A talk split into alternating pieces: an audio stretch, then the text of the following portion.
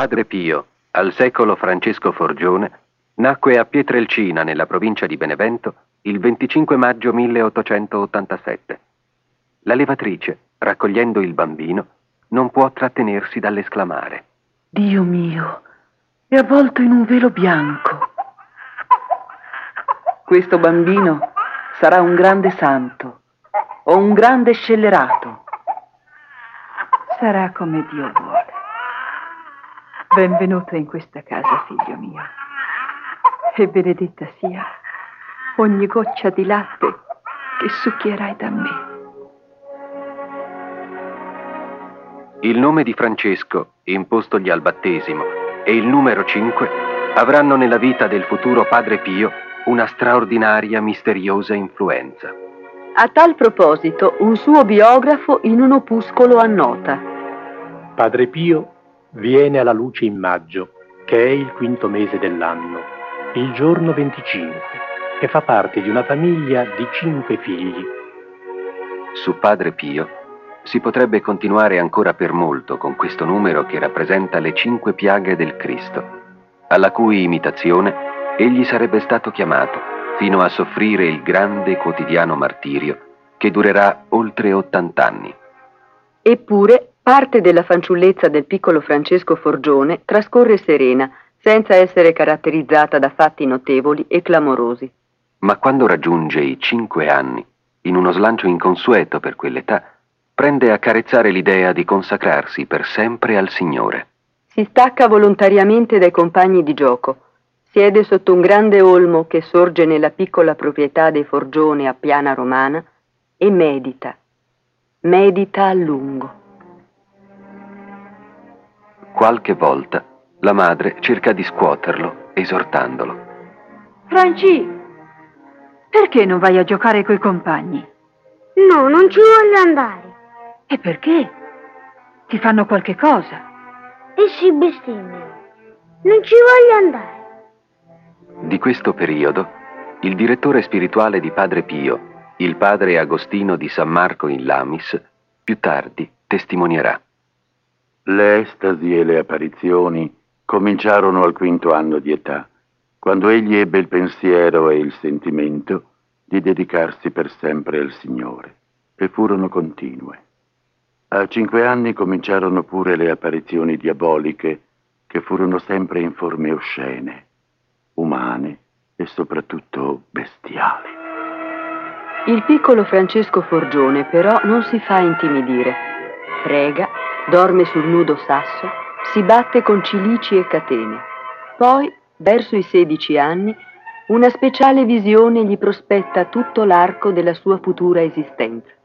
Così pure ormai adolescente, viene interiormente avvertito delle implacabili lotte che avrebbe dovuto sostenere con lo spirito del male.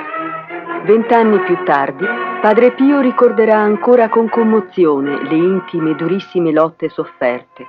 Il solo ricordo, come egli riferisce, gli faceva gelare il sangue.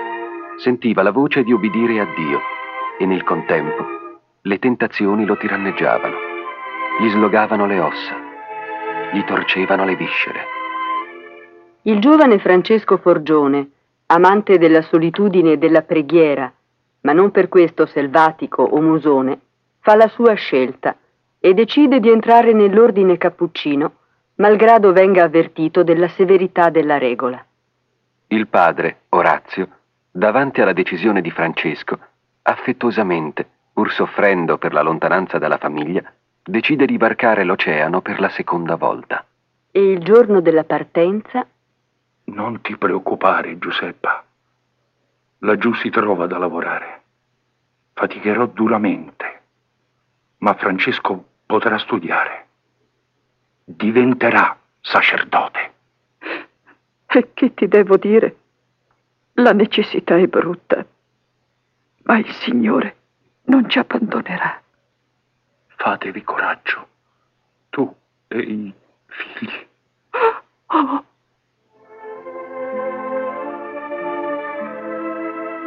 Dopo la partenza del padre, la mattina del 6 gennaio 1903, salutati i familiari e baciata la mano all'arciprete, Francesco si inginocchia davanti alla madre.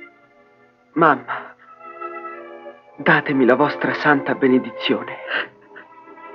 Figlio mio, mi sento squarciao cuore. Ma San Francesco ti chiama e tu devi andare.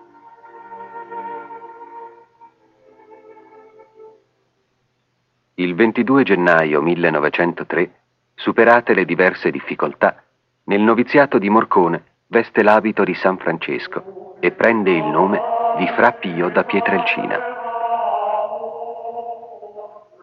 Emessi i voti semplici nel 1904, il 27 gennaio del 1907, nel professorio di Sant'Elia a Pianisi si consacra definitivamente a Dio, realizzando così il sogno concepito all'età di appena cinque anni.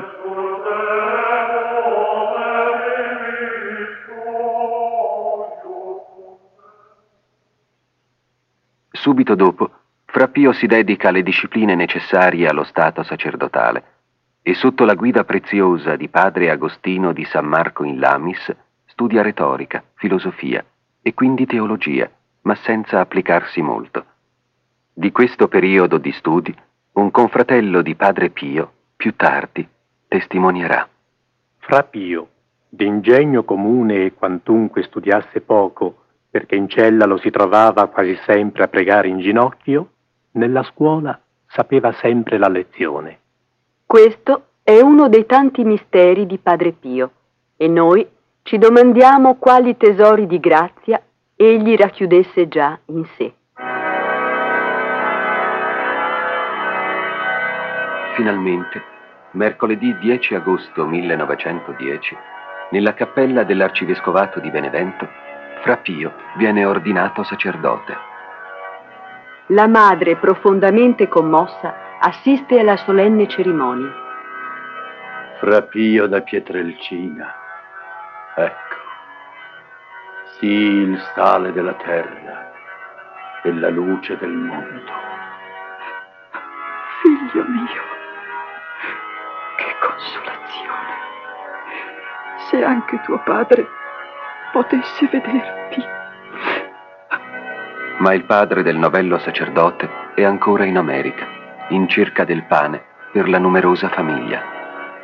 Quattro giorni dopo, il 14 agosto, Padre Pio celebrerà la sua prima messa solenne a Pietrelcina, dove è nato, dove a cinque anni aveva avuto ispirazioni e visioni celesti, dove lo spirito del male invano lo aveva tentato. Intanto un pesante calvario si sta preparando per il giovane sacerdote, a sua insaputa, e comincerà soltanto un anno più tardi.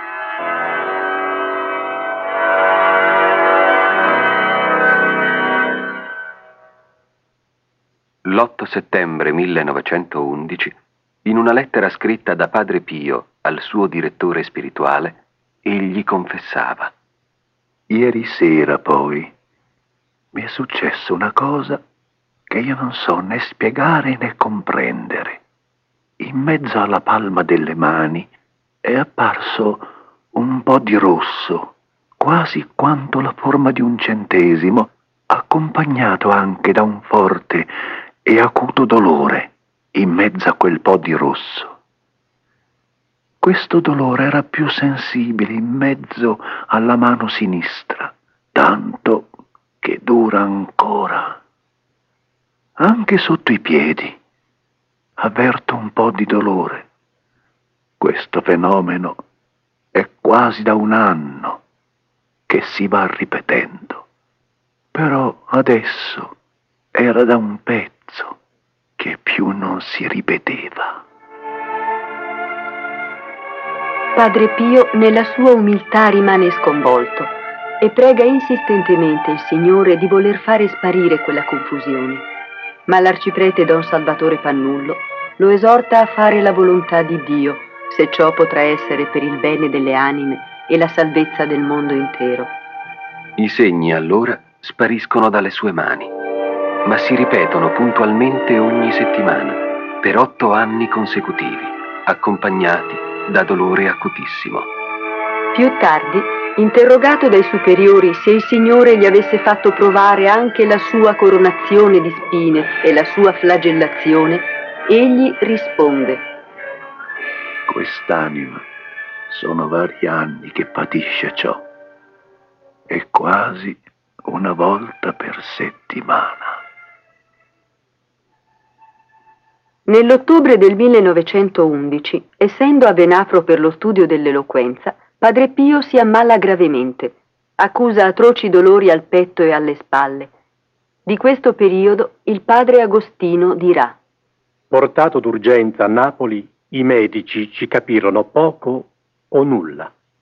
Tornato a Venafro, Padre Pio rifiutava ogni cibo e per 21 giorni fu nutrito solo dalla Santissima Eucaristia.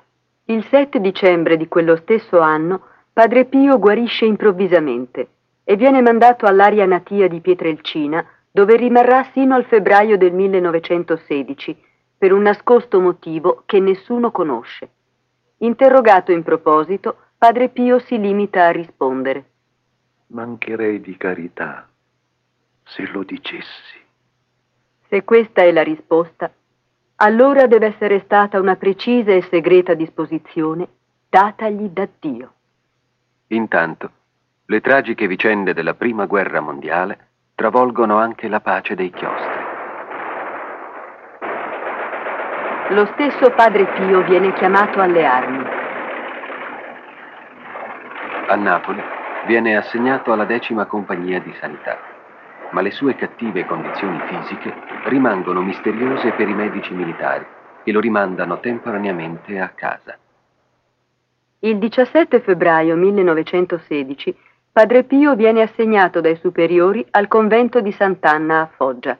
Qui soffre terribili angustie e battiture da parte del demonio. Il clima foggiano, intanto, non si confà a Padre Pio ed egli viene trasferito prima provvisoriamente e poi definitivamente a San Giovanni Rotondo con l'incarico di direttore e insegnante del seminario serafico. Poco dopo, Padre Pio viene richiamato a Napoli per un'ennesima visita militare, ma a seguito di una serie di analisi, il 16 marzo 1918 viene riformato per broncoalveolite doppia. Per i medici militari, egli è un tubercolotico che non potrà guarire. Tornato a San Giovanni Rotondo, per speciale disposizione divina, Padre Pio vi rimarrà fino alla fine dei suoi giorni. Il 13 agosto 1916 Padre Pio aveva fatto intravedere al superiore le cose mirabili che il Signore avrebbe operato in lui stando in San Giovanni Rotondo. Una di queste cose mirabili avviene il 5 agosto 1918.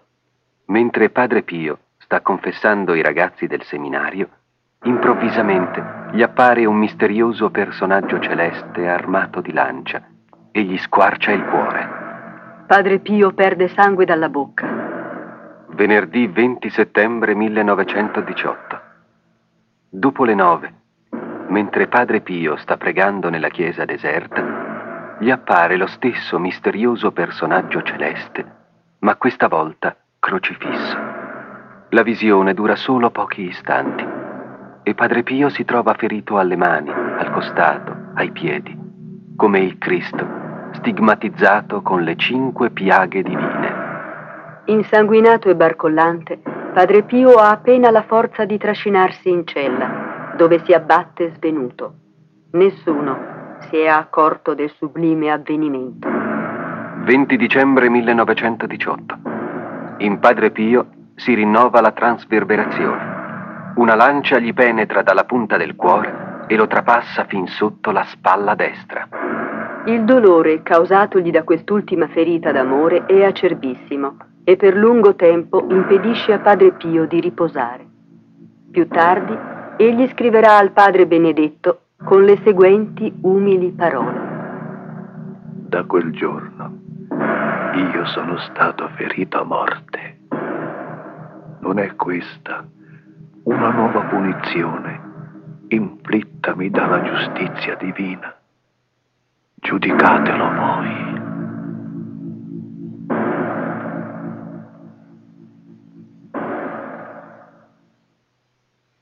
Nel 1919 la crescente fama di santità dello stigmatizzato del Gargano richiama a San Giovanni Rotondo turbe sempre più numerose di pellegrini. Ma forse proprio per questo la situazione di Padre Pio stigmatizzato comincia a diventare delicatissima e rigorosa. Egli viene sottoposto a una serie di visite mediche, ma la risposta della scienza si arena dove è inizio la risposta di Dio. Malgrado ogni convinzione, però, nascono le prime insinuazioni circa un allontanamento di Padre Pio da San Giovanni Rotondo. E forse si tratta di un tentativo per bloccare la sua crescente fama di santità. Eppure, il pontefice Benedetto XV aveva detto Padre Pio è uno di quegli uomini che Dio manda di tanto in tanto sulla terra per riportare a lui il genere umano. Finché dura la missione di Padre Pio, dobbiamo restare al suo fianco. Ma il calvario di Padre Pio continuerà sempre più dolorante perché, forse per un eccesso di prudenza, alcuni hanno deciso. Il 9 giugno 1931 si sospende Padre Pio da ogni ministero sacerdotale ad eccezione della Santa Messa, che però dovrà essere celebrata in solitudine nella cappella interna del convento. Poi ancora un altro ordine, non rispondere più alle lettere a lui indirizzate.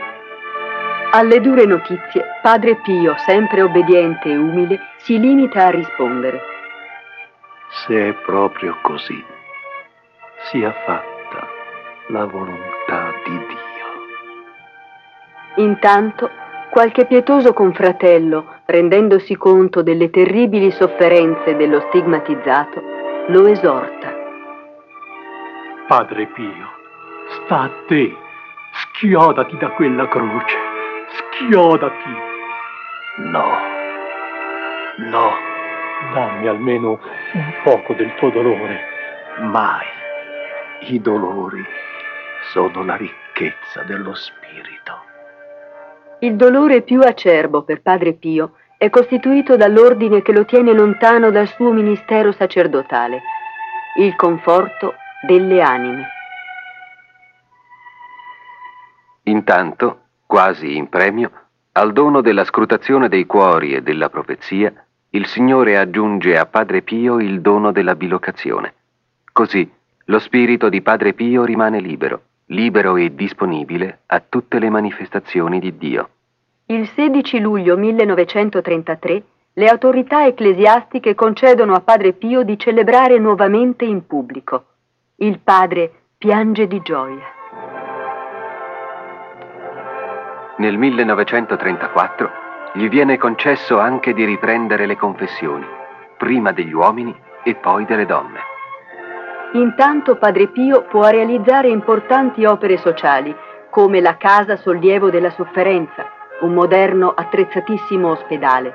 E il 5 maggio 1956, ai medici intervenuti per l'inaugurazione, Padre Pio dice Quest'opera, se fosse solo sollievo dei corpi, sarebbe soltanto una clinica modello portate Dio ai malati, varrà più di qualsiasi altra cura.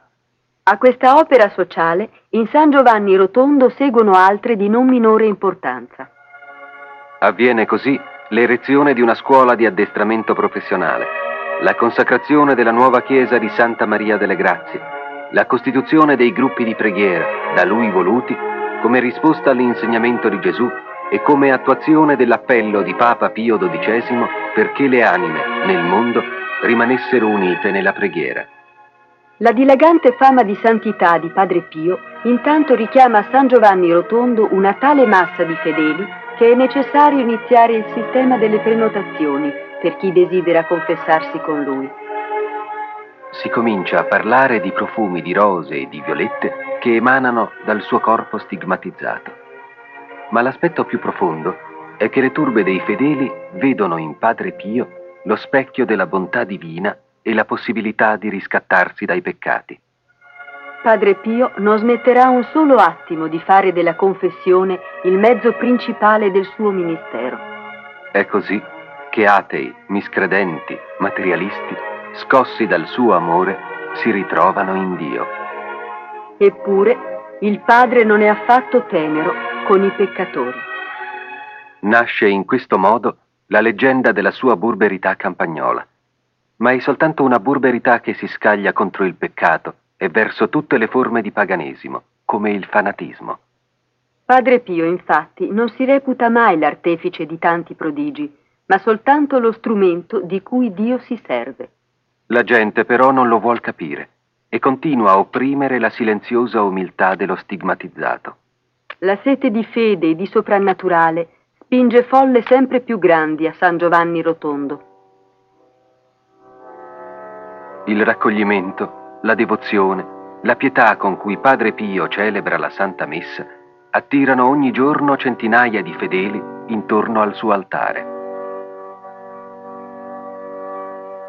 Padre Pio è talmente compreso nel sublime mistero che tocca con le sue mani da trascinare nel mistico entusiasmo i numerosi presenti. Tutti lo seguono con estrema attenzione in ogni suo gesto, timorosi di perdere anche il più piccolo particolare. In quel momento, ai loro occhi, Padre Pio rappresenta il Cristo che rinnova il suo sacrificio. Nel 1950 tanta è la folla che Padre Pio è costretto a celebrare all'aperto, sul piazzale della chiesa.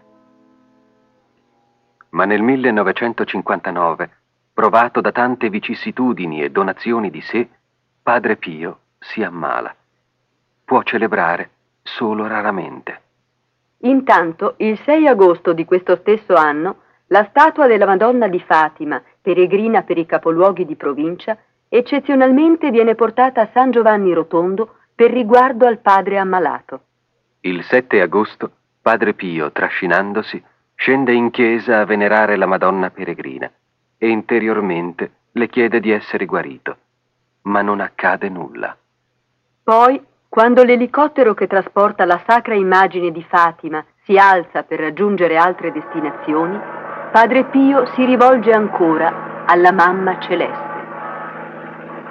Mammina mia, da quando sei venuta in Italia ho sofferto nell'inerzia per la malattia. Ora che te ne vai, non mi dici nulla. In quello stesso momento, Padre Pio sente come una forza misteriosa nel suo corpo e tremando di commozione esclama. Sono guarito. Sono guarito. Più tardi, nella sua semplicità puerile, il padre dice ad un confratello. La Madonna è venuta qui perché voleva guarire Padre Pio. È un episodio che rivela chiaramente tutto l'amore filiale dello stigmatizzato del Gargano verso la celeste mamma di Fatima.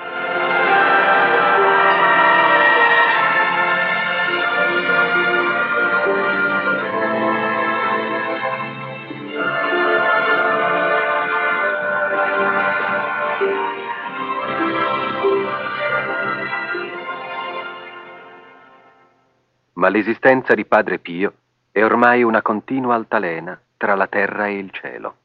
Nel 1960, intanto, per Padre Pio si ripetono le dure prove già sofferte in passato, inchiodandolo maggiormente alla croce costruita dagli uomini.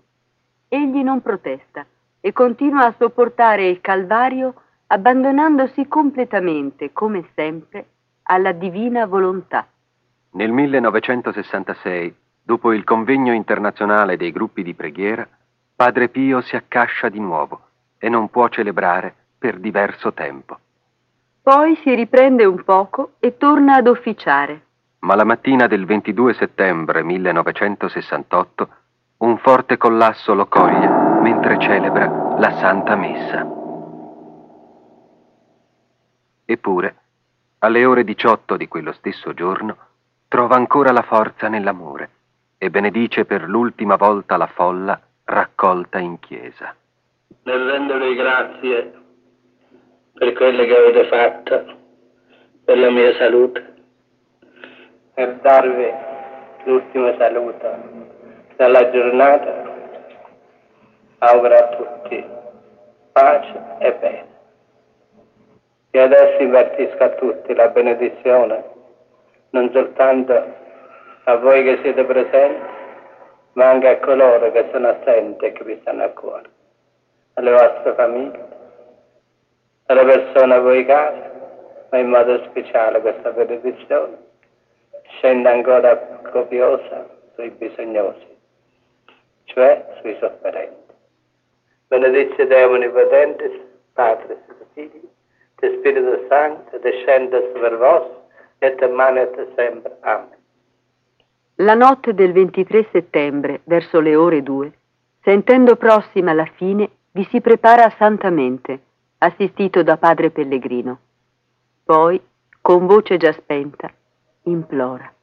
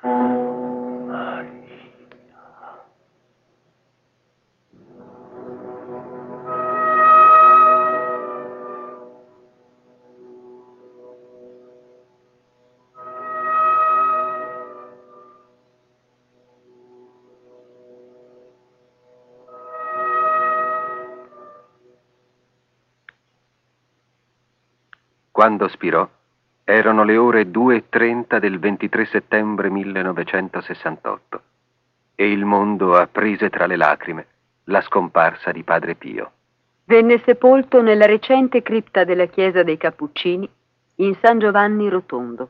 Una sintesi di quella che fu la spiritualità di Padre Pio da Pietrelcina ce la dà il reverendissimo Padre Bernardino da Siena, postulatore della sua causa di beatificazione.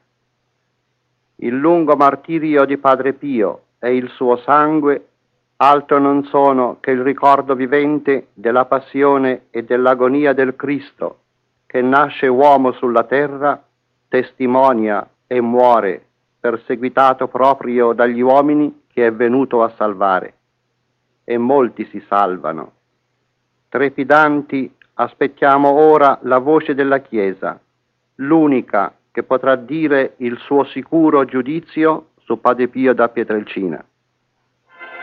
Intanto però non possiamo non affermare che in questi tempi di paurosi sbandamenti morali e intellettuali, Padre Pio ha saputo dire il suo irrevocabile sì a Dio, bevendo con amore incancellabile fino all'ultima goccia l'amaro calice della sua passione.